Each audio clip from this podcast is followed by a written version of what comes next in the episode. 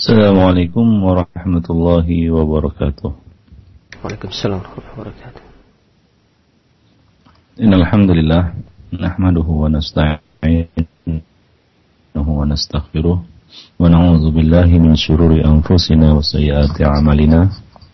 Man yahdihillahu fala mudhillalah wa may yudlil fala hadiyalah. Ashhadu an la ilaha illallah wahdahu la syarika lah. وأشهد أن محمدا عبده ورسوله يا أيها الذين آمنوا اتقوا الله حق تقاته ولا تموتن إلا وأنتم مسلمون أما بعد فإن أفضل الحديث كتاب الله وخير الهدي هدي محمد صلى الله عليه وسلم وشر الأمور محدثاتها muhdatsatin bid'ah wa kullu bid'atin dhalalah wa kullu dhalalatin finnar. Ma'asyiral muslimin, para pendengar yang dimuliakan oleh Allah Subhanahu wa taala. Alhamdulillah pagi ini kita dapat bertemu kembali di saluran ini dan insya Allah sebagaimana biasa kita akan membahas tentang al-kabair dan pagi ini kita akan meneruskan pada Al-Kabair yang ke-44. Namun sebelumnya, sebelum kita melangkah pada poin yang ke-44 ini, kita kembali ingin mengingatkan pelajaran kita yang telah lalu, yaitu bahaya dosa namimah, mengadu domba, yang mana telah kita jelaskan makna dari namimah itu, yaitu menukil naqlul hadis min ba'din nasi ila ba'din liyufsidu bainahum menukil ucapan perkataan dari orang kepada orang lain untuk merusak hubungan di antara mereka untuk uh, menciptakan permusuhan pertengkaran di antara mereka. Akhwani fi din azani Allah wa iyyakum jami'an. Dosa namimah ini adalah dosa yang ya kita katakan sangat uh, buruk akibatnya bagi kaum muslimin. Banyaknya pertengkaran-pertengkaran, permusuhan-permusuhan, kebencian-kebencian di antara kaum muslimin itu disebabkan oleh dosa namimah ini para tukang namam atau para namam, tukang adu domba yang berjalan ke sana kemari menyebarkan fitnah. Ya, menyebarkan fitnah, menyebarkan berita-berita bohong, menyebarkan berita-berita yang tidak sahih, tidak benar hingga terciptalah permusuhan, kebencian di antara kaum muslimin. Maka perbuatannya ini hampir sama seperti perbuatan tukang sihir yang melakukan sihirnya untuk merusak hubungan manusia, memisahkan antara seorang suami dari istrinya, memisahkan antara dua orang yang berkasih sayang. Ya, sama seperti para namam, tukang adu domba ini, mereka berjalan ke sana kemari, ya, melontarkan ucapan-ucapan berbisa mereka, beracun mereka, hingga terciptalah permusuhan dan kebencian di antara kaum muslimin. Di antara dua orang yang bersaudara, di antara dua orang yang bersahabat, di antara dua orang yang berkasih sayang. Oleh karena itu yang bagi lil insan ayaskut angkul lima ro'ahu min, min ahwalin nas. Jadi sebaiknya seseorang itu hendaknya lebih banyak diam kecuali apabila membicarakannya itu akan mendatangkan manfaat bagi kaum muslimin atau dapat mencegah perbuatan maksiat. Illa ma fihi hikayatuhu faidah lil muslimin au daf'u ma'siyah. Oleh karena itu dikatakan bahwa Al-Imam Al-Ghazali mengatakan bahwa uh, apabila ya apabila datang ya seorang tukang namimah wa kullu man hamalat ilaihi namimah humilat ilaihi namimah wa qila lahu qala fika fulanun kada wa kada ma hu sittatu ahwal. Setiap orang yang menerima pengaduan dari seseorang, ya berupa ucapan misalnya si fulan berbicara begini begitu tentang dirimu, maka ia harus melakukan enam perkara berikut ini. Yang pertama adalah Allah yusaddiquhu li'annahu namam. Jangan mempercayai perkataan orang itu karena ia adalah seorang tukang adu domba. Ya. Fasikun wa huwa mardudul khabar. Dia adalah orang fasik yang tertolak khabarnya. Yang kedua, ayyanhahu an dalika wa wa ia melarang orang itu dari perbuatan namimah itu. Menasihatinya dan menjelaskan bahwa perbuatan itu adalah perbuatan yang buruk. Asalis yang ketiga adalah ayyubghidahu fillah. Membencinya karena Allah subhanahu wa ta'ala. Ya, kita membencinya karena Allah subhanahu wa ta'ala. Fa'innahu baghidun inda Allah wal bughdhu fillahi wajib. Karena orang itu adalah orang yang dibenci Allah Subhanahu wa taala dan membenci karena Allah Subhanahu wa taala itu adalah wajib. Rabi yang keempat, Allah yadhunna fil manquli anhu. Yang keempat adalah janganlah kita berprasangka buruk terhadap orang yang omongannya disampaikan. Saudara kita yang omongannya disampaikan kepada kita. Karena Allah Subhanahu wa taala telah melarang kita dari persangkaan buruk. Allah berfirman di dalam surah Al-Hujurat ayat 12, "Ya ayyuhalladzina amanu ijtanibu katsiran minadh-dhann fa inna ba'dadh-dhanni itsm." Wahai orang-orang yang beriman, jauhilah kebanyakan dari prasangka. Karena sebahagian dari prasangka itu adalah dosa. yang kelima adalah Al-khamis Allah yahmilahu ma hakalahu ala tajassus wal bahas anta anta tahaqquqi dzalika. Jangan sampai omongan tukang pengadu domba tadi menghantarkan kita untuk mencari-cari kebenaran berita itu. Ingin membuktikannya, lalu memata-matai ya, menyelidik menyelidikinya. Ya. Nah, jangan janganlah hal itu mendorong kita untuk melakukan tajassus. Kasadis yang keenam adalah Allah yardha li nafsihi fala yuhyahki namimatahu. Yang kelima, keenam adalah hendaklah ia tidak membiarkan si pengadu domba uh, hendaklah ia tidak uh, hendaklah ia tidak meridai ya, ya namimah itu untuk dirinya sendiri yang telah ia larang darinya. Maka janganlah ia ceritakan dia sampaikan namimah tersebut kepada orang lain. Misalnya dia mengatakan tadi datang si fulan telah mengatakan kepadaku bahwa si fulan telah berkata seperti ini dan seterusnya. Janganlah dia turut menyebarkan namimah tersebut. Nah demikian ikhwan fillah azani Allah wa iyyakum jami'an. Waqad jaa anna rajulan dzakara li Umar Umar bin Abdul Aziz rajulan bi syai'in. Uh, dikisahkan dikisahkan bahwa ada seorang laki-laki datang menceritakan keburukan orang lain kepada Umar bin Abdul Aziz. Lalu Umar berkata kepada orang itu, "Hai fulan, Wahai fulan, ya hada, in syi'ta nazarna fi amrik. Kalau kamu mau, kami akan meneliti kebenaran ucapanmu. Kami akan meneliti laporanmu. Karena beliau adalah khalifah. Wa in kunta sadiqan fa anta min ahli hadhil ayah. Jika kamu benar, maka kamu termasuk orang yang disebutkan dalam ayat ini.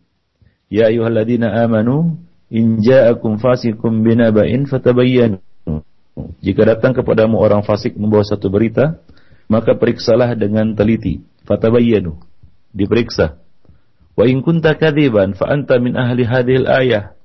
Namun jika kamu dusta, maka kamu termasuk orang yang disebutkan dalam ayat ini, yaitu firman Allah Subhanahu wa taala dalam surah Al-Qalam ayat 11, Hammazim masya'im binamim yang banyak mencela, yang berjalan ke sana kemari mengadu domba. Berarti kamu adalah seorang namam. Wa in syi'ta afawna anka. Namun jika kamu mau, kami akan memaafkanmu.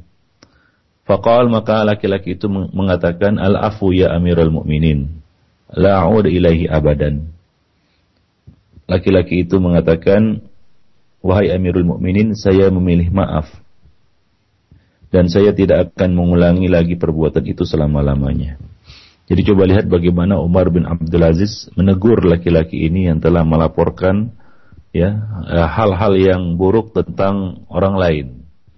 Demikian ikhwan fillah azani Allah wa iyyakum jami'an. Demikian pula yang terjadi pada As-Sahib Ibnu Abbad ya, As-Sahib Ibnu Abbad ada seorang yang menulis surat kepada Sahib Ibnu Abbad yang isinya menyarankan kepada beliau supaya mengambil harta anak, harta seorang anak yatim. Ya, rafa'a insanun rik'atan ila sahib Ibnu Abbad yahussuhu fihi fiha ala akhdhi malil yatim. Wa kana lahu malun kathir. Yang mana anak yatim ini memiliki harta yang banyak. Kemudian sahib bin Abbad menulis balasan ya, balasannya di balik surat itu ya menulis balasannya ala dhahri rik'ah.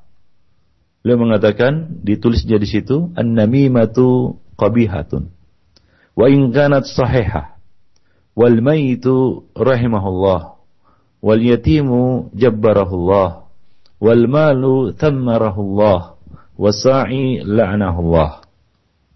Beliau menulis di situ namimah itu buruk sekalipun benar.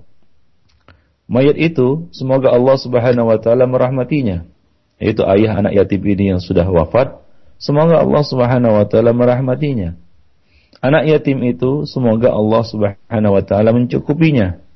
Harta itu semoga Allah Subhanahu wa taala mengembangkannya. Dan orang yang ingin menguasai harta itu semoga Allah Subhanahu wa taala melaknatnya. Nah, demikian ya. Teguran As-Sahib bin Abbad kepada seorang yang melaporkan ya, sesuatu yang uh, dapat menimbulkan prasangka buruk terhadap orang lain.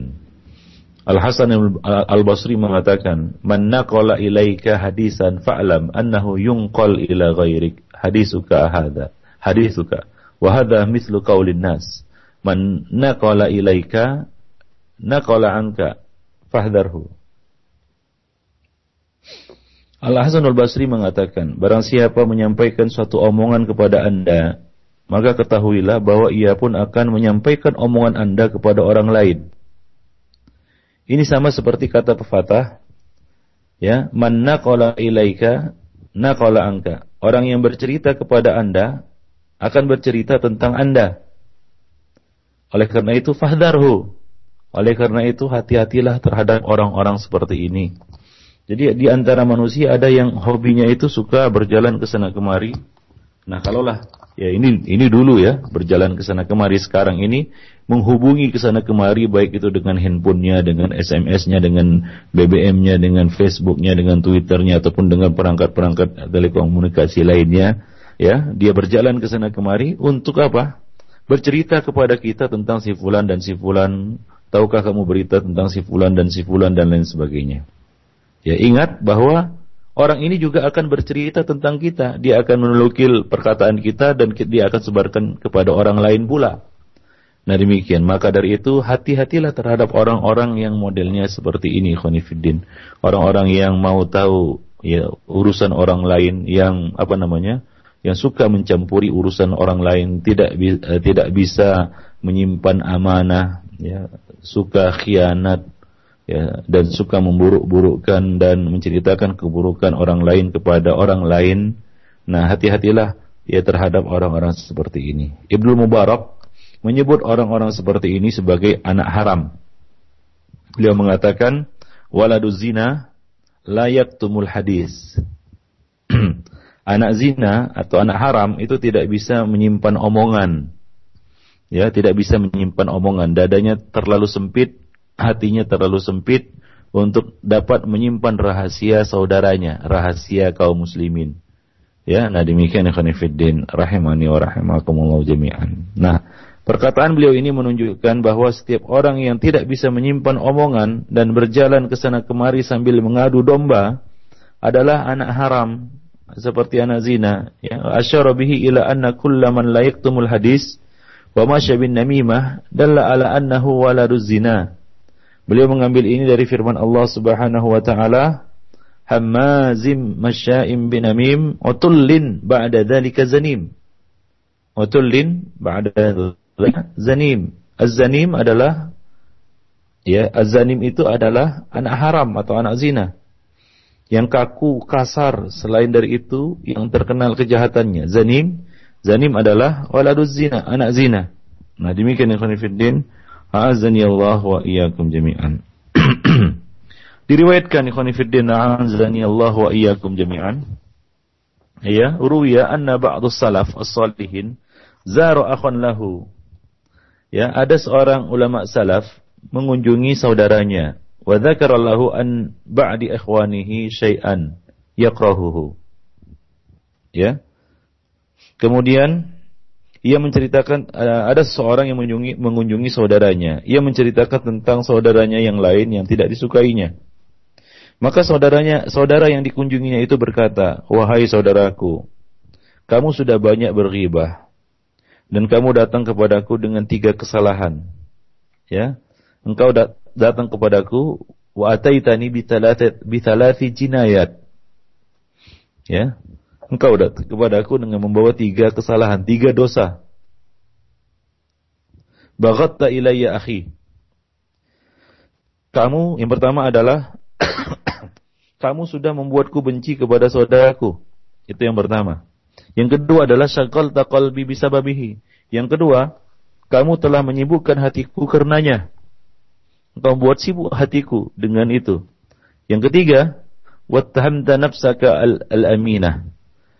Kamu telah menjadikan dirimu yang jujur sebagai orang yang tertuduh. Ya, orang yang ter, apa namanya terdakwa.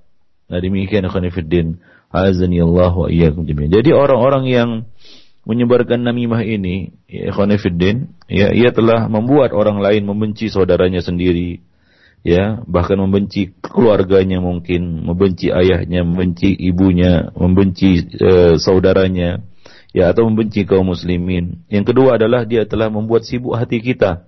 Ya orang apa, apa, peng, uh, penyebar namimah itu, yang pertama dia telah membuat kita uh, pada membenci saudara kita.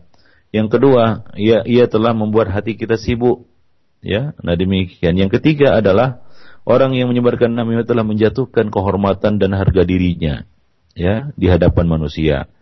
Ya, demikian khonifuddin. Ya, sebagian ulama mengatakan ya qala ba'du qala ba'du salaf atau qala ba'duhum wa kana ya, ya ba'duhum yaqul man akhbaraka bisyatmi bisyatmin an akhika fahuwa syatimu laka. Barang siapa memberitahukan kepadamu celah dari saudaramu, ya, yaitu yang mengabarkan, menyampaikan kepada kita celah saudara kita, maka sesungguhnya ia juga mencelamu. Ya, sesungguhnya ia juga men mencelamu. Nah demikian. Wajah rajulun ila Ali bin Husain. Ada seorang laki-laki yang datang kepada Ali ibn Husain dan berkata, Inna fulanan syatamaka. Ya, bahwasanya si fulan telah mencacimu Wa qala anka kada wa kada. Ia telah berkata kepadamu begini dan begitu. Ya, ia telah berkata tentang dirimu begini dan begitu. Faqal idhab bina ilaihi. Mari kita pergi menemuinya. Fadhahaba ma'ahu wa huwa yara ayyan tasir li nafsihi. Maka ya laki-laki ini pun pergi bersama Ali bin Husain dan dia mengira bahwa Ali bin Husain akan membela dirinya. Nah, ketika sampai kepada orang yang diceritakan tadi, ya telah mencaci, telah berkata tentang dirinya begini-begini, dia berkata, "Ya akhi, wahai saudaraku, inka nama kulta fi haq eh, fiyya haqqan, faghafarallahu li." Jika apa yang engkau katakan tentang aku itu adalah benar, maka semoga Allah Subhanahu wa taala mengampuniku. Ya. Wa in kana ma qulta fi fiyya batilan faghfarallahu lak. Jika ternyata apa yang kau katakan tentang diriku itu adalah batil, enggak benar, maka semoga Allah Subhanahu wa taala mengampuni dirimu. Semoga Allah Subhanahu wa taala mengampuni dirimu. Dari demikian Khonifuddin. Maka dari itu salah satu celaan terhadap tukang namimah di dalam Al-Qur'an adalah Allah Subhanahu wa taala menyebut bahwa Ya, kita katakan teladan para para namam ini adalah istri istri Abu Lahab. Ya, istri Abu Lahab itu adalah yang ditiru dan dicontoh oleh para namam.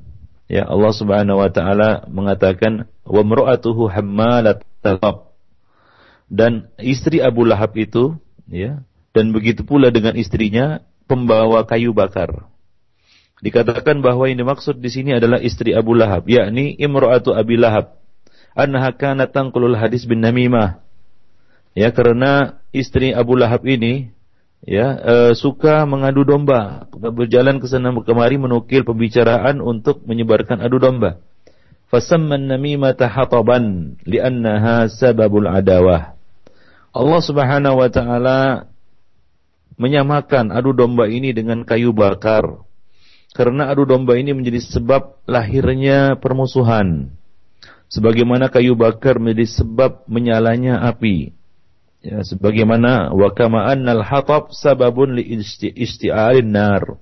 Sebagaimana ya kayu bakar itu menjadi sebab ya api semakin menyala. Nah demikian ikhwan fillah rahimani wa rahimakumullah jami'an. Jadi salafnya para namam ini adalah istri Abu Lahab. Maka malulah kita jika kita jatuh dalam dosa seperti ini ikhwan fillah para pendengar yang berbahagia. Nah demikian. Wa yuqal amalun namam adar min amali syaitan. Hingga dikatakan pula bahwa kelakuan eh, para namam ini, orang yang suka mengadu domba ini, itu lebih berbahaya daripada perbuatan setan. Ya, lebih berbahaya daripada perbuatan setan. Bahkan dia adalah hasil dari ya kita katakan eh, perbuatan setan. Hasil dari perbuatan setan menggoda manusia akhirnya jatuh pada namam. Ya pada uh, pada namimah, pada sifat namam ini, pada sifat suka menyebarkan fitnah ataupun suka menyebarkan uh, namimah, adu domba. Mengapa? Karena setan hanya membisikkan rasa was-was. Lianna amal syaitan amal syaitan bil waswasah. Syaitan itu kerjanya ataupun e, perbuatannya hanyalah sekedar membisikkan was-was ke dalam hati manusia. Wa amalun namam bil muwajahah sedangkan tukang adu domba ini dia berhadapan langsung dengan korbannya ya syaitan ya menggoda manusia melalui was-was. Dia bisikkan.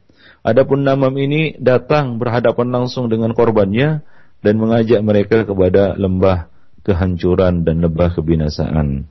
Wal billah. Demikian ikhwan azani Allah wa iyyakum jami'an. Baik Nah, berkaitan dengan buruknya namam ini ataupun eh, tukang adu domba ini, ya, disebutkan ada suatu kisah diriwayatkan bahwa seseorang melihat ada budak yang dijual tanpa cacat. Ya, anna rajulan ra'a ghulaman yuba. Ya, ada seorang laki-laki melihat seorang budak laki uh, ada seorang laki-laki melihat ada budak uh, budak laki-laki yang dijual wa yunada alaihi laisa bihi aibun. Ya, yang menjual meneriakkan bahwa budak budak ini budak laki-laki ini enggak ada cacatnya illa nahu namam faqat. Hanya saja dia ini namam Ya, suka mengadu domba. Ya, cuma itulah dia cacatnya. Selebihnya nggak ada cacatnya. Ya, kerjanya bagus dan lain sebagainya. Fastakhaffa bil aib wastarahu. Namun laki-laki itu meremehkan cacat ini dan ia pun membeli budak tersebut. Famakatha indahu ayaman. Maka budak itu pun eh, apa namanya tinggal bersamanya beberapa hari. Ya, pada maka pada suatu hari itu maqala li zaujati sayyidihi. Pada suatu hari budak itu berkata kepada istri tuannya, "Inna sayyidi yuridu an yatazawwaj 'alaika aw ya aw yatasarra." Ya, ia berkata kepada istri majikannya, istri tuannya, ya, sungguhnya tuan tuanku bermaksud akan kawin lagi. Ya, sungguhnya tuan majikan bermaksud akan kawin lagi. Dia dia akan memadumu dan ia mengatakan bahwa ia sudah tidak cinta lagi kepada kepada nyonya kepadamu. Wa qala innahu la yuhibbuki fa in aradti ayatifa alayki wa yatruk yatruk ma azama alayhi fa idza nama fa khudi al musa wahliki sya'arat min tahti min tahti lihiyat min tahti min tahti lihiyatihi wa turki sya'arat ma'aki. Maka mulailah ya si budak tukang namam ini ya melakukan ataupun memainkan ya kita katakan e, melakukan kejahatannya. Ia berkata kepada ya nyonyanya ya, ya, istri majikannya bahwa majikannya akan kawin lagi dan akan memadunya dan mengatakan bahwa majikannya itu sudah tidak cinta lagi kepada istrinya, kepada si nyonya. Nah, agar Tuhan tetap mencintai nyonya, katanya, dan membatalkan niatnya untuk kawin lagi, hendaknya nyonya mencoba cara ini. Apabila Tuhan tidur nanti, hendaknya nyonya mengambil pisau cukur untuk mencukur beberapa helai rambut jenggotnya. Lalu simpan.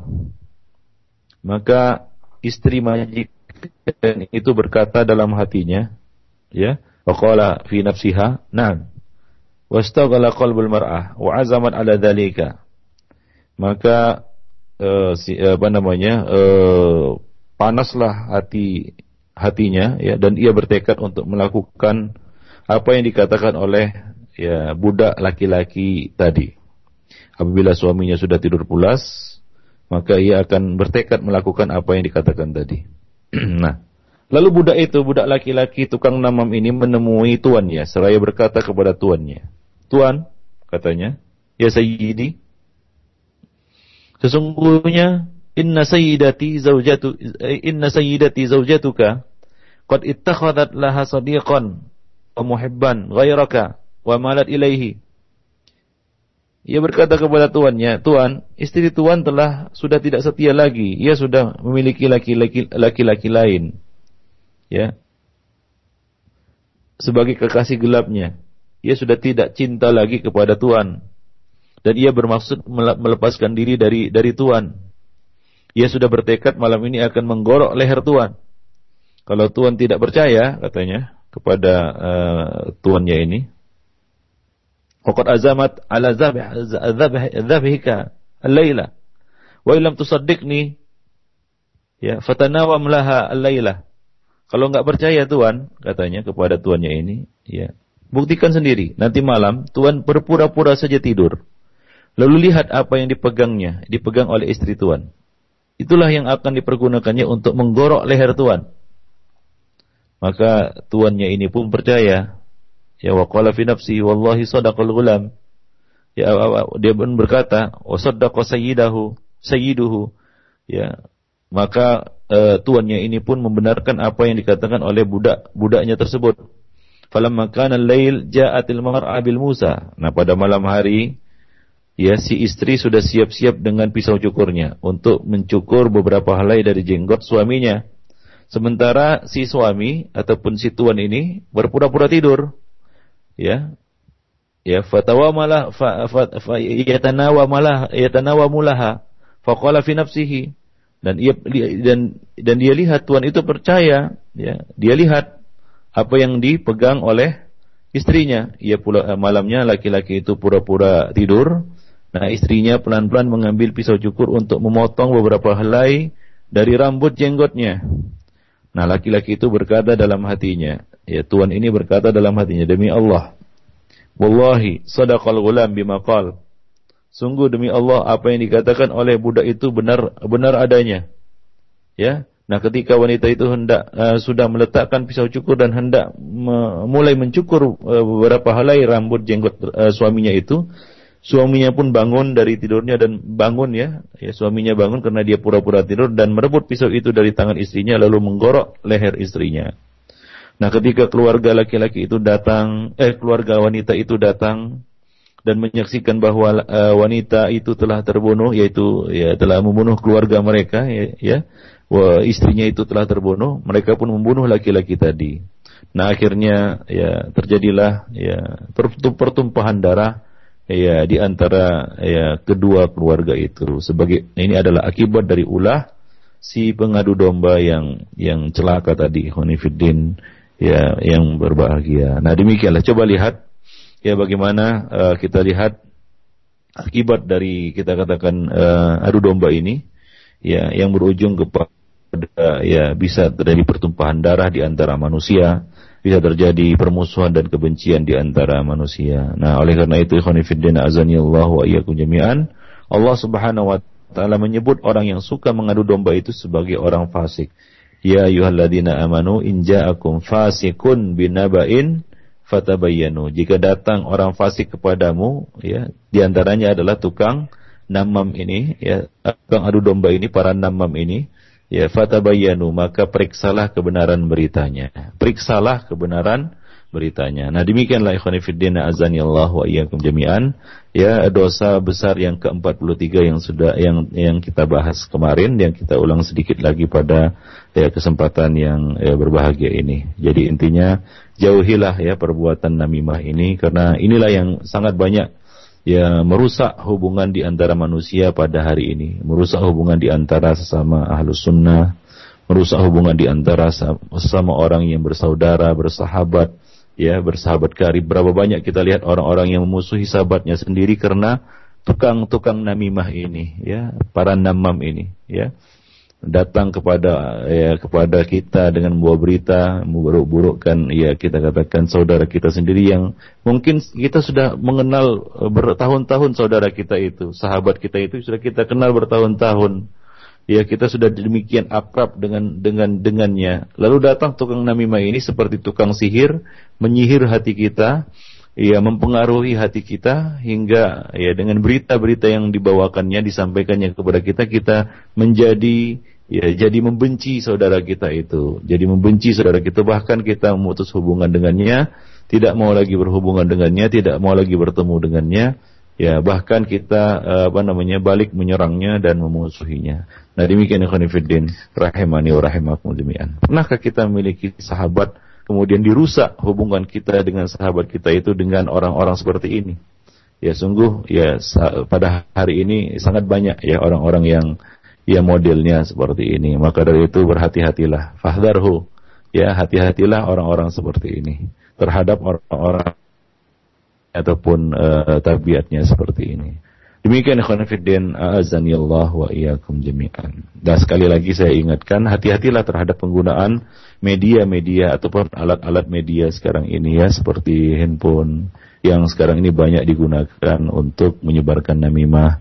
Demikian juga internet itu digunakan juga untuk menyebarkan namimah yang mana penggunaan alat-alat ini untuk menyebarkan namimah itu lebih berani orang yang menyebarkannya. Kenapa?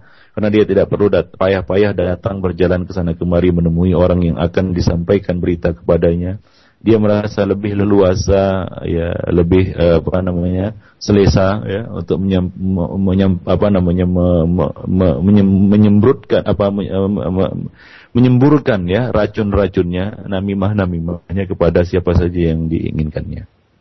Nah, jadi sekali lagi berhati-hatilah. Ya jangan jadikan benda yang kita mungkin beli sudah mahal-mahal itu. Eh, sebagian orang kan tentunya ya berlangganan internet ya mahal, ya membeli handphone mahal, ya bayar pulsa juga mahal kan begitu ya. Lalu dia gunakan harta yang sudah digunakannya itu untuk membeli alat-alat tersebut, dia gunakan untuk menyebarkan namimah. Ya ingat berkaitan dengan harta kita akan ditanya dari mana kita dapatkan dan untuk apa kita gunakan. Untuk apa kita gunakan? Ya, gunakanlah alat-alat ini untuk ya hal-hal yang bermanfaat sebagaimana yang dikatakan tadi ya nasihat dari para ulama yang bagi lil insan ayasqut an kulli ma ra'ahu min ahwalin nas. Hendaknya seorang insan itu lebih banyak memilih diam dari apa yang dari seluruh apa yang dilihatnya dari dari apa-apa yang dilihatnya ya dari keadaan manusia. Ya, tidak semua apa yang kita dengar, tidak semua apa yang kita lihat harus diceritakan. Nah, harus disebarkan kepada orang lain. Illa ma fihi hikayatuhu faidah lil muslimin.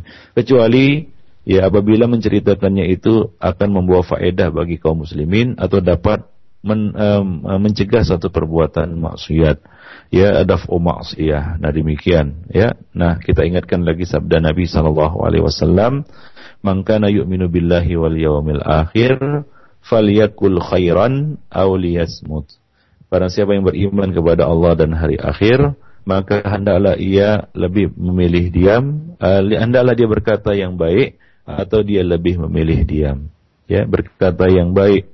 Ya, yang baik ini adalah gabungan dua perkara yaitu benar kata-kata itu adalah kata-kata yang benar bukan dusta dan bukan kebatilan ya bukan perkataan dusta dan juga bukan perkataan yang batil ya dan yang kedua adalah bermanfaat Karena tidak semua perkata yang benar itu bermanfaat. Tidak semua ya, ya perkara yang sesuai dengan kenyataan yang kita sampaikan bukan bohong itu bermanfaat ya. Nah, jadi coba lihat apakah itu bermanfaat atau tidak. Adakah manfaatnya bagi kita dan bagi kaum muslimin atau tidak. Nah, kalau tidak jelas dua perkara ini benar dan bermanfaat, ya, tidak jelas kebaikannya, maka hendaklah kita lebih memilih diam. Nabi Shallallahu Alaihi Wasallam juga telah mengatakan man somata.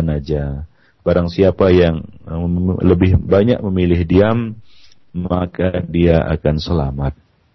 Nah demikian. Nabi berkata kepada Muaz, ya ketika Muaz bertanya, apakah manusia Uh, ya Rasulullah, uh, ketika Nabi berkata kepadanya, ya Muaz, maukah aku tunjukkan kepadamu kunci dari semua urusan itu?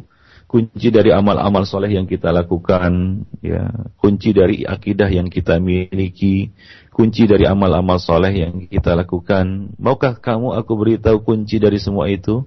Nabi meraih lisannya dan mengatakan, Kufa alaika Jagalah olehmu lisan ini. Maka Muaz mengatakan, Ya Rasulullah, apakah kami akan disiksa karena apa yang kami ucapkan? Nabi mengatakan, Thakilat ka umuka ya Muaz. Sungguh malang ibumu karena kehilanganmu ya Muaz. Wahal yakubun nasu fin nari ala wujihim ila hasaidu alsinatihim. Bukankah banyak manusia yang tersungkur pada wajahnya di dalam api neraka itu disebabkan kejahatan lisannya ya disebabkan kejahatan lisannya nah demikian ikhwan fillah rahimani wa rahimakumullah. Dan pada hari ini insyaallah kita akan teruskan kembali ya eh, dosa besar yang ke-44 dan ini juga berkaitan dengan kejahatan lisan. Ya, al-kabiratu ar-rabi' ar-rabi'atu wal arbaun. Kabirah dosa besar yang ke-44 yaitu al-la'an. Ya, la'an artinya orang yang suka melaknat, banyak melaknat. orang yang banyak melaknat. Ya, nah ini adalah suatu ya perbuatan dosa juga, banyak melaknat. Ya, Rasulullah sallallahu alaihi wasallam bersabda, "Sibabul muslim fusukun wa qitaluhu kufrun." Mencela seorang muslim itu adalah suatu kefasikan dan membunuhnya itu suatu kekafiran. Al-Imam Al-Bukhari juga mengatakan dalam riwayatnya ya bahwa Rasulullah sallallahu alaihi wasallam bersabda, "La'nul mu'min kaqatlihi. Melaknat seorang mu muslim itu, seorang mukmin itu sama dengan membunuhnya. Sama dengan membunuh ya, menafikan ya sifat ini dari orang-orang yang beriman. Ya. La bagi lil mu'min ayyakuna la'anan. Tidak layak bagi seorang mukmin menjadi seorang yang suka, suka melaknat. Nabi mengatakan la yakunul la'anuna syufa'a wala syuhada yaumil qiyamah. Nah, orang yang suka melaknat ini, orang yang suka mengutuk, suka melaknat, lisannya tidak ya apa namanya sepi dan tidak uh, kering dari uh, laknat ini, ya tidak Nabi Shallallahu Alaihi Wasallam juga mengatakan la yang bagi siddiq ayakuna la'anan. Orang jujur itu tidak tidak pantas ya menjadi seorang yang suka dan banyak melaknat, ya suka dan banyak melaknat. Demikian juga Nabi SAW menafikan sifat ini dari orang mukmin. Laisal mu'min bitta'an wala billa'an al-fahish al-badi. Seorang mukmin itu bukanlah seorang yang banyak mencela, banyak melaknat, buruk akhlaknya dan bukan pula seorang yang suka mengucapkan kata-kata yang kotor, kata-kata yang keji. Demikian ikhwan Jadi ini ya, menunjukkan ya uh, kurangnya iman orang yang suka melaknat ini ya karena yang namanya akhlak itu ada kaitannya dengan iman Nabi mengatakan akmalul mu'mina imanan ahasinuhum ahasinuhum akhlaqan Orang mukmin yang paling sempurna imannya adalah yang paling bagus akhlaknya. Jadi itu berbanding lurus. Semakin baik akhlak seseorang, maka itu menunjukkan semakin sempurna imannya. Buruk akhlak seseorang itu menunjukkan semakin rendah dan kurang juga imannya. Nah demikian. Jadi orang yang suka melaknat ini jelas orang yang buruk akhlaknya dan itu menunjukkan ya rendah juga ataupun kurang juga imannya. Ya khonifuddin Allah wa iyyakum jami'an ya. Nah uh, Di dalam sebuah hadis yang diriwayatkan ya dari Rasulullah sallallahu alaihi wasallam beliau mengatakan ya jadi al-badhi adalah alladhi yatakallam bil fuhsh wa kalam. Badi itu adalah orang yang suka apa namanya berkata yang kotor dan keji ya, berkata kotor dan keji. Diriwayatkan dari Rasulullah sallallahu alaihi wasallam, "Innal 'abda idza la'ana syai'an, sa'adatil la'nah ila sama." Sesungguhnya apabila seorang hamba melaknat sesuatu, ya, sa'idatil la'natu ila sama. Ya, akan tetapi pintu langit tertutup maka ia pun turun kembali ke bumi. Laknat itu turun kembali ke bumi. Ya, thumma tahbitu ilal ard. Ya, fatughlaqu abwabuha dunaha. Namun pintu bumi juga tertutup darinya. Ya, thumma ta'khudhu yaminan wa shimalan. Kemudian laknat itu mencari jalan ke kanan dan ke kiri. Fa idza lam tajid masa'an rajat ila alladhi lu'in uh, ila alladhi uh, lu'in. Dan apabila tidak mendapatkan jalan keluar, maka ia akan menuju orang yang dilaknat itu. Ya. Raja'at ila alladhi lu'in fa in kana wa fa in kana lidzalika ahlan. Ya. Laknat itu akan kembali kepada orang yang dilaknat itu. Itu jika memang orang itu laknat untuk eh, orang itu pantas untuk dilaknat.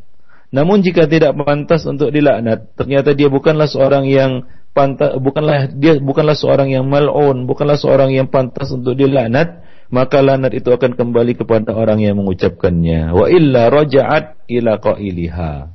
Maka lanat itu akan kembali kepada orang yang mengucapkannya. Nah, demikian ikhwan fillah rahimani wa rahimakumullah jami'an ya. Jadi itulah uh, keburukan dari suka melaknat ini, ya, keburukan dari suka melaknat ini. Maka dari itu, ketika Nabi wasallam mengabarkan tentang uh, kaum wanita yang banyak menghuni ya neraka, Uritun nar wa ra'aitu ahlihan nisa telah diperlihatkan kepadaku neraka dan aku lihat kebanyakan penghuninya itu adalah wanita. Para wanita bertanya kepada Nabi, "Ya Rasulullah, apakah karena mereka ayat billah? Apakah karena mereka itu kufur kepada Allah Subhanahu wa taala?" Nabi mengatakan, "La, tidak, bukan. Bukan karena kufur kepada Allah Subhanahu wa taala, walakin yakfurnal ashir." Yakfurnal ihsan wa yukthirnal la'nah.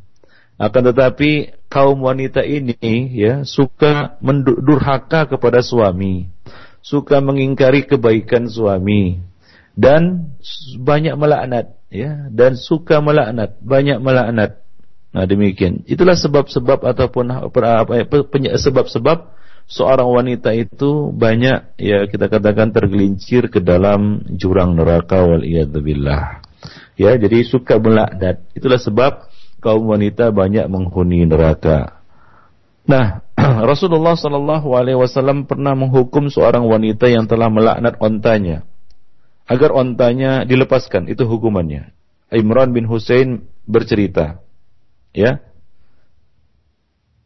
Bainama Rasulullah sallallahu alaihi wasallam fi ba'di asfarihi wa imra'atun minal ansari ala naqatin fadajjat fala'anatha Ya, ketika Rasulullah Sallallahu Alaihi Wasallam dalam sebuah dalam satu lawatan ataupun dalam salah satu perjalanan, beliau mendengar seorang wanita Ansor yang sedang menunggang onta, melaknat ontanya karena ontanya ini membuat gaduh, nggak bisa dikendalikan. Ya, fadajat. Ontanya itu mengamuk, ya, ontanya itu mengamuk, falana fala'anatha. Maka uh, wanita ini pun melaknat ontanya. Ya, maka Nabi sallallahu alaihi wasallam adalika Rasulullah sallallahu alaihi wasallam. Maka Nabi sallallahu alaihi wasallam mendengar ya, mendengar ucapannya, Nabi sallallahu alaihi wasallam mendengar ucapannya laknatnya itu faqal lalu Nabi mengatakan, "Khudhu ma 'alaiha wa da'uha fa innaha mal'unah." Nabi mengatakan kepadanya kepada para sahabat, ambillah barang-barang yang ada di punggung onta itu dan biarkanlah ia lepas sebab ia sudah dilaknat. Sebab ia sudah dilaknat. Faqala Imran faka'anni anzuru ilaiha al-an tamshi fin nas ma ya'ridu laha ahadun.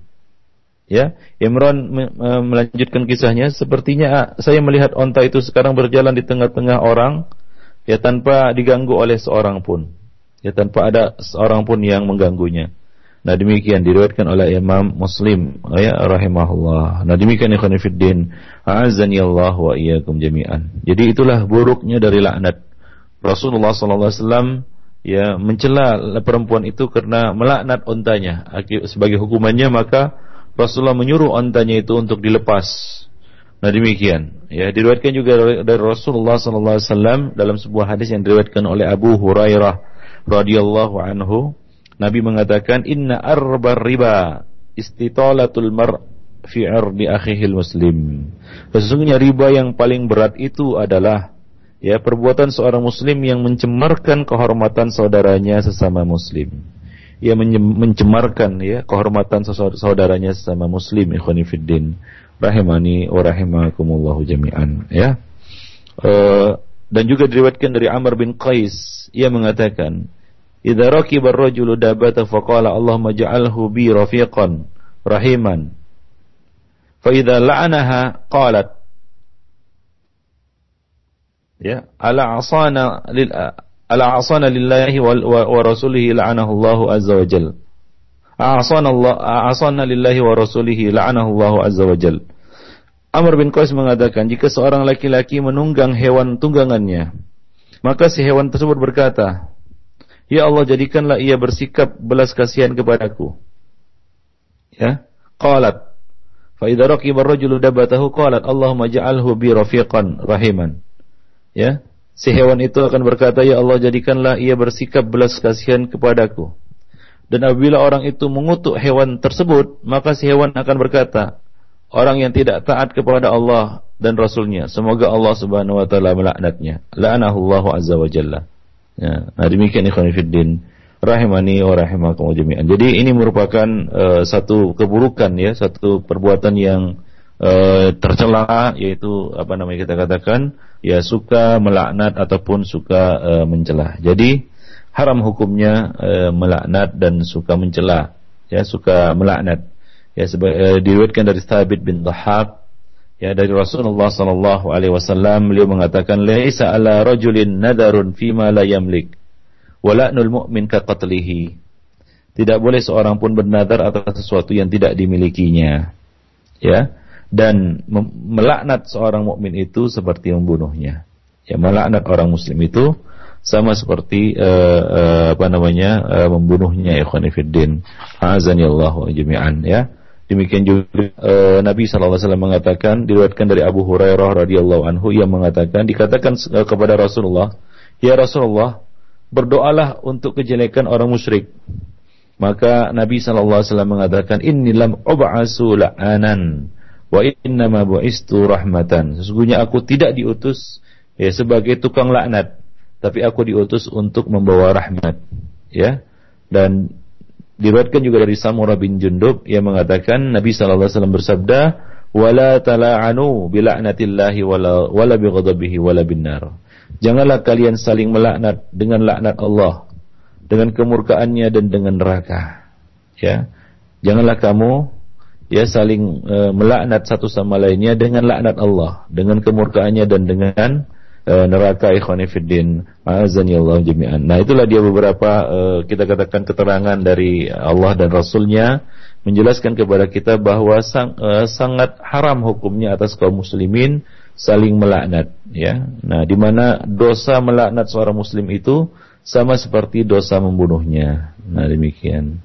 Dan barang siapa suka melaknat berarti ia telah keluar ya dari kesempurnaan iman karena banyak melaknat itu bertentangan dengan ke apa namanya dengan e, dengan akhlak yang mulia dan e, dan itu menunjukkan e, keburukan akhlak dan keburukan akhlak itu menunjukkan kekurangan iman. Dan orang yang suka melaknat itu tidak akan diberikan hak untuk memberi syafaat ya pada hari kiamat nanti dan tidak diterima persaksiannya pada hari kiamat. Karena ia adalah orang yang fasik yang apa namanya jauh dari uh, orang yang tidak memiliki kehormatan dan jauh dari sifat-sifat yang mulia. Nah, kemudian ikhwan fillah azani Allah jami'an laknat itu ia akan mencari jalannya. Langit akan tertutup, tidak akan menerima laknatnya itu. Pintu bumi juga tertutup. Ya, lalu akan mencari ya, apa sasarannya. Ia akan menemui orang yang dilaknat. Nah, kalau ternyata orang yang dilaknat itu tidak layak untuk dilaknat, ya ternyata dia bukanlah orang yang mal'un, maka ya kita katakan uh, laknat itu akan kembali kepada orang yang mengucapkannya sebagaimana hadis yang kita bacakan tadi. Nah juga ikhwan fiddin, para pendengar yang berbahagia, tidak boleh kita melaknat hewan, melaknat benda mati, melaknat tumbuh-tumbuhan ya, bukan hanya melaknat ya kita katakan kaum muslimin, melaknat manusia, melaknat hewan saja tidak boleh. Melaknat benda mati, melaknat tumbuh, melaknat tumbuh-tumbuhan dan lain sebagainya.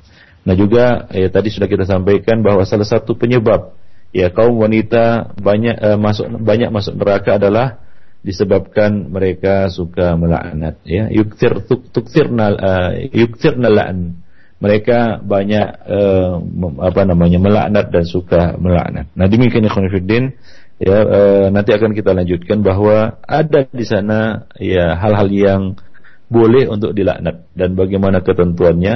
Nah, nanti akan kita jelaskan pada pertemuan yang akan datang.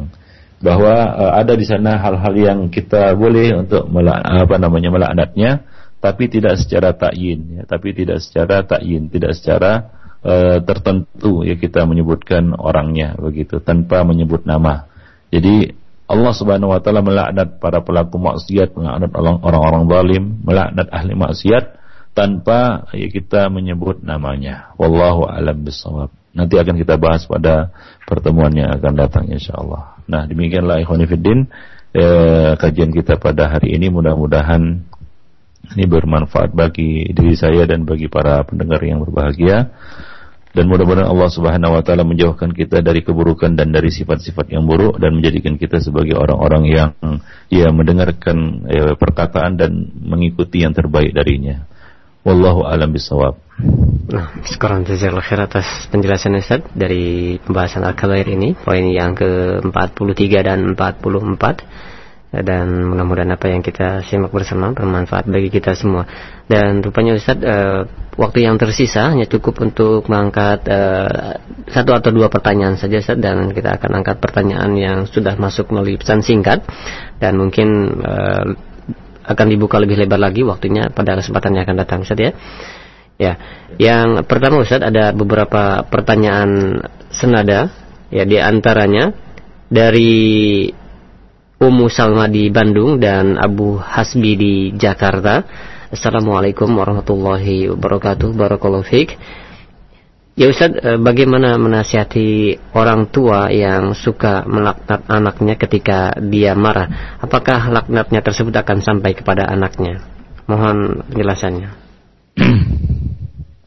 ya, uh, Ikhwan Fiddina Allah jami'an Ini adalah satu kekeliruan di dalam pendidikan Yaitu melak melaknat anak didik Melaknat anak Itu tidak boleh Ikhwan Fiddin Itu bukan cara untuk mendidik Dan laknat itu ya anak itu tidak pantas untuk dilaknat. Ya, anak itu tidak pantas untuk dilaknat karena dia bukan orang yang mal'un. Nah, kita khawatir laknat itu justru kembali kepada diri kita sendiri. Ya, seorang anak yang kita katakan belum mengenal uh, dosa, ya, belum mukallaf, ya dan waktunya dan kita katakan waktu dia itu untuk mendapatkan kasih sayang dari kita. Itulah waktu dia mendapatkan kasih sayang dari kita, yaitu sewaktu dia masih kecil begitu. Nah, apa yang dia dapatkan dari kita bukan kasih sayang tapi laknat. Nah, ini tidak pantas ya dilakukan oleh seorang pendidik ya.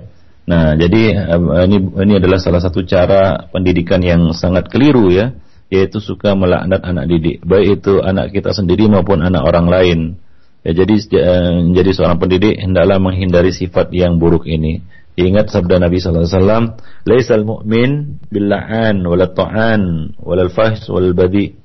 Ya, mukmin itu bukanlah orang yang suka melaknat, ya, bukan suka mencela, bukanlah orang yang suka mencela, melaknat, keji dan suka berkata dengan kata-kata yang kotor. Ya, nah demikian khonifuddin azanillah. Apa kata Nabi tadi? Inni lam ub'as la'anan itu Nabi katakan ketika Nabi diminta untuk mendoakan keburukan, kejelekan bagi orang-orang musyrik. Nabi mengatakan ini lam ub'as la'anan. Aku diutus bukan sebagai tukang laknat, tapi aku diutus untuk membawa rahmat. Inna bu'istu rahmatan. Demikian pula kita kepada anak didik kita, apalagi anak sendiri kan begitu ya. Jadilah kita rahmat bagi mereka bukan la'an, bukan orang yang suka men, uh, melaknat ataupun mencela. Nah, itu akan menjatuhkan mental anak didik, yaitu akan ber, uh, memberikan uh, kita katakan dampak yang buruk, pengaruh yang buruk kepada anak didik. Nah, demikian. Yang salah siapa di sini bukan anak didik. Ya, tapi ya gurunya lah yang salah ataupun orang tuanya lah yang salah. Ya sungguhnya anak itu tidak akan kembali kepada ya jalan yang benar atau tidak akan mengerti kesalahannya dan tidak akan dapat memperbaiki kesalahannya jika ya kita katakan dididik dengan cara seperti ini yaitu dengan dilaknat ataupun didoakan dengan doa yang buruk. Ya nah kita katakan ah dasar anak nakal ya. Jadi nakal betul ya. Nah demikian ikhwan atau yang nakal di sini? Kita sebenarnya. Wallahu alam bisawab Sekarang atas jawabannya. Baik, untuk selanjutnya masih di pesan singkat dan ada beberapa pertanyaan senada pula di antaranya dari Abu Maryam di Mataram dan ya penanya yang lainnya yaitu hamba Allah yang berada di Riau. Ya Ustaz, melaknat itu bentuknya seperti apa saja? Apakah memaki dan membenci masuk kepada laknat juga? Dan bagaimana jika kita membenci atau memaki uh, apa eh, wakil-wakil rakyat kita yang uh, banyak korupsi itu apakah masuk ke dalam melaknat juga? Hakikat dari laknat adalah at-tardu min rahmatillah, al-itradu min rahmatillah, menjauhkan ya sesuatu dari rahmat Allah Subhanahu wa taala. Menjauhkan sesuatu dari rahmat Allah Subhanahu wa taala. Coba perhatikan sabda Nabi tadi, "Inni lam ub'as la'anan wa inna ma bu'istu rahmatan." Ya, sungguhnya aku diutus bukan sebagai tukang laknat menjauhkan manusia dari ya dari apa namanya dari rahmat Allah Subhanahu wa taala, tapi aku justru diutus sebagai rahmat ya, membawa manusia kepada rahmat Allah Subhanahu wa taala. Nah, demikian. Itu hakikat dari laknat yaitu menjauhkan sesuatu dari rahmat Allah Subhanahu wa taala. Mengenai melaknat ahli maksiat tanpa menyebut uh, itu dia kita katakan nanti akan kita bahas bahwasanya banyak sekali ya nas-nas dari Nabi sallallahu alaihi wasallam di mana Nabi sallallahu alaihi wasallam melaknat uh, kita katakan uh, misalnya ya pemakan riba ya wakilnya, saksinya dan penulisnya. Nabi melaknat orang yang menyambung rambutnya, ya memakai sanggul, wig dan sejenisnya. Orang yang dan orang yang menyambungkannya, melaknat orang yang mentato tubuhnya dan yang mentatokannya, yang mencabut bulu alisnya dan orang yang minta untuk dicabut bulu alisnya. Nah demikian.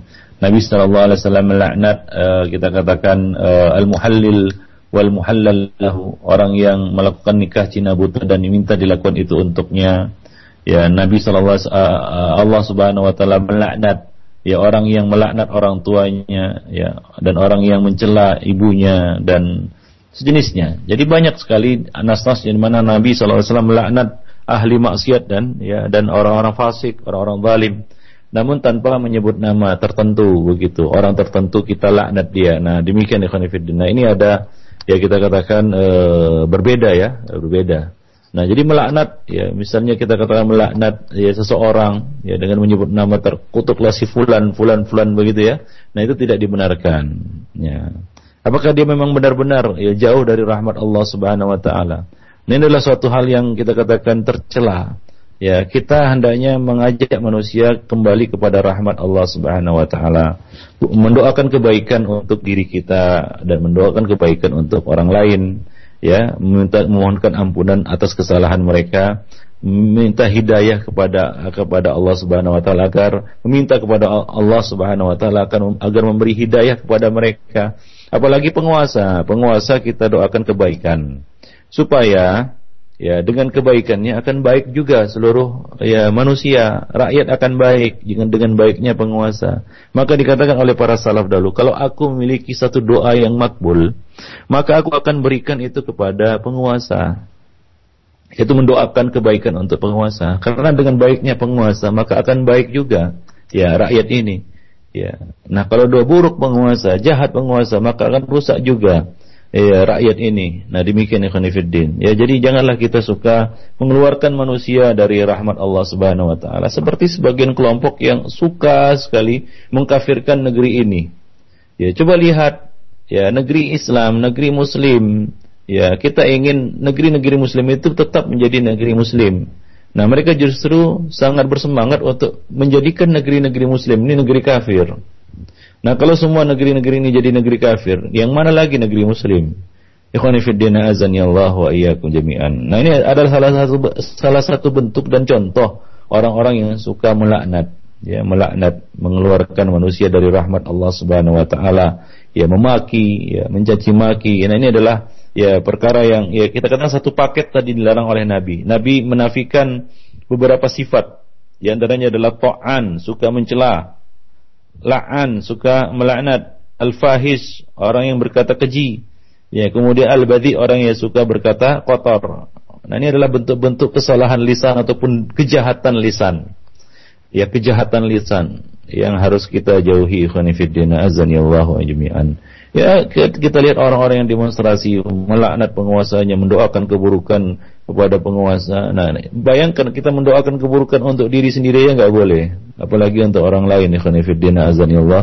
Kita minta ampun kepada Allah Subhanahu wa taala atas dosa kita dan minta kepada Allah supaya ya diampuni juga kesalahan mereka dan diberi agar Allah Subhanahu wa taala memberi petunjuk dan hidayah kepada mereka. Di samping kita berupaya untuk menyampaikan nasihat dengan cara yang terhormat untuk mereka untuk para penguasa ini. Nah demikian. Yaitu dengan cara sembunyi-sembunyi sebagaimana yang telah diajarkan oleh Nabi di dalam sunnahnya. Itulah cara yang kita katakan sesuai dengan sunnah. Itulah cara yang sunnah. Ya nah demikian. Bukan seperti orang-orang ini yang melaknat ke sana kemari menyebabkan kekacauan memprovokasi membuat kehancuran Nah, dan uh, kita katakan ya menumbuhkan kebencian di dalam hati kepada ya apa namanya kaum muslimin ya kepada uh, para penguasa ataupun kepada kaum muslimin hingga terjadilah ya kita katakan pertumpahan darah dan lain sebagainya, kekacauan dan ya dan semacamnya yang itu ya tentunya bertentangan dengan ajaran Islam yang mulia yang mengajak manusia kepada ya rahmah dan kebaikan. Wallahu alam bisawab Nah, sekarang jazakallahu khairan barakallahu fi kepada Ustaz dan uh, rupanya pertanyaan tadi merupakan pertanyaan terakhir Ustaz dikarenakan waktunya sudah habis dan insyaallah taala pada kesempatan yang akan datang kita akan lanjutkan kembali pembahasan ini dan mungkin ada satu kesimpulan untuk penutup acara kita di kesempatan pagi hari ini. Silakan. ya, alhamdulillah akhwani fiddin rahimani wa jami'an. Pada hari ini kita telah membahas dua kejahatan lisan. Yang pertama adalah namimah, suka mengadu, apa namanya menyebarkan adu domba ataupun fitnah. Yang kedua adalah uh, uh, la'nah ataupun la'an, suka melaknat. Ya, yang mana dua-duanya ini merupakan kejahatan lisan kejahatan lisan yang dapat menjerumuskan dan menyeret pelakunya kepada jurang kehancuran baik itu di dunia maupun di akhirat. Maka dari itu Khanifuddin intinya adalah ya jagalah lisan kita, jagalah lisan. Ya, ya kufa alaika hadza. Jaga lisan ini. Ya, jangan kita gunakan untuk e, bermaksiat kepada Allah Subhanahu wa taala. Sungguhnya lisan itu adalah lidah ini merupakan nikmat dari Allah Subhanahu wa taala dan Allah Subhanahu wa taala akan meminta pertanggungjawaban atas nikmat yang telah Allah berikan kepada kita ini. Ya, nikmat berbicara ini berbicara itu adalah nikmat, ya. Berbicara itu adalah nikmat. Ya, kita dapat berkomunikasi, kita dapat mengungkapkan isi hati, ya dan lain sebagainya. Tapi janganlah gunakan nikmat ini untuk bermaksiat kepada Allah Subhanahu wa taala. Ingatlah sabda Nabi sallallahu alaihi wasallam, ya man kana yu'minu billahi wal yawmil akhir falyakul khairan aw liyasmut. Barang siapa yang beriman kepada Allah dan hari akhir hendaklah dia berkata yang baik. Ya baik itu artinya benar dan bermanfaat. Ya auliyasmut atau dia lebih lebih memilih uh, diam ikhwan fillah. Azan ya Allah jami'an. Demikianlah mudah-mudahan ini semua bermanfaat bagi saya pribadi dan bagi para ikhwah sekalian lebih dan kurang saya mohon maaf. Aku qouli hadza wa astaghfirullah li wa lakum wa lisairil muslimin innahu huwal ghafurur rahim.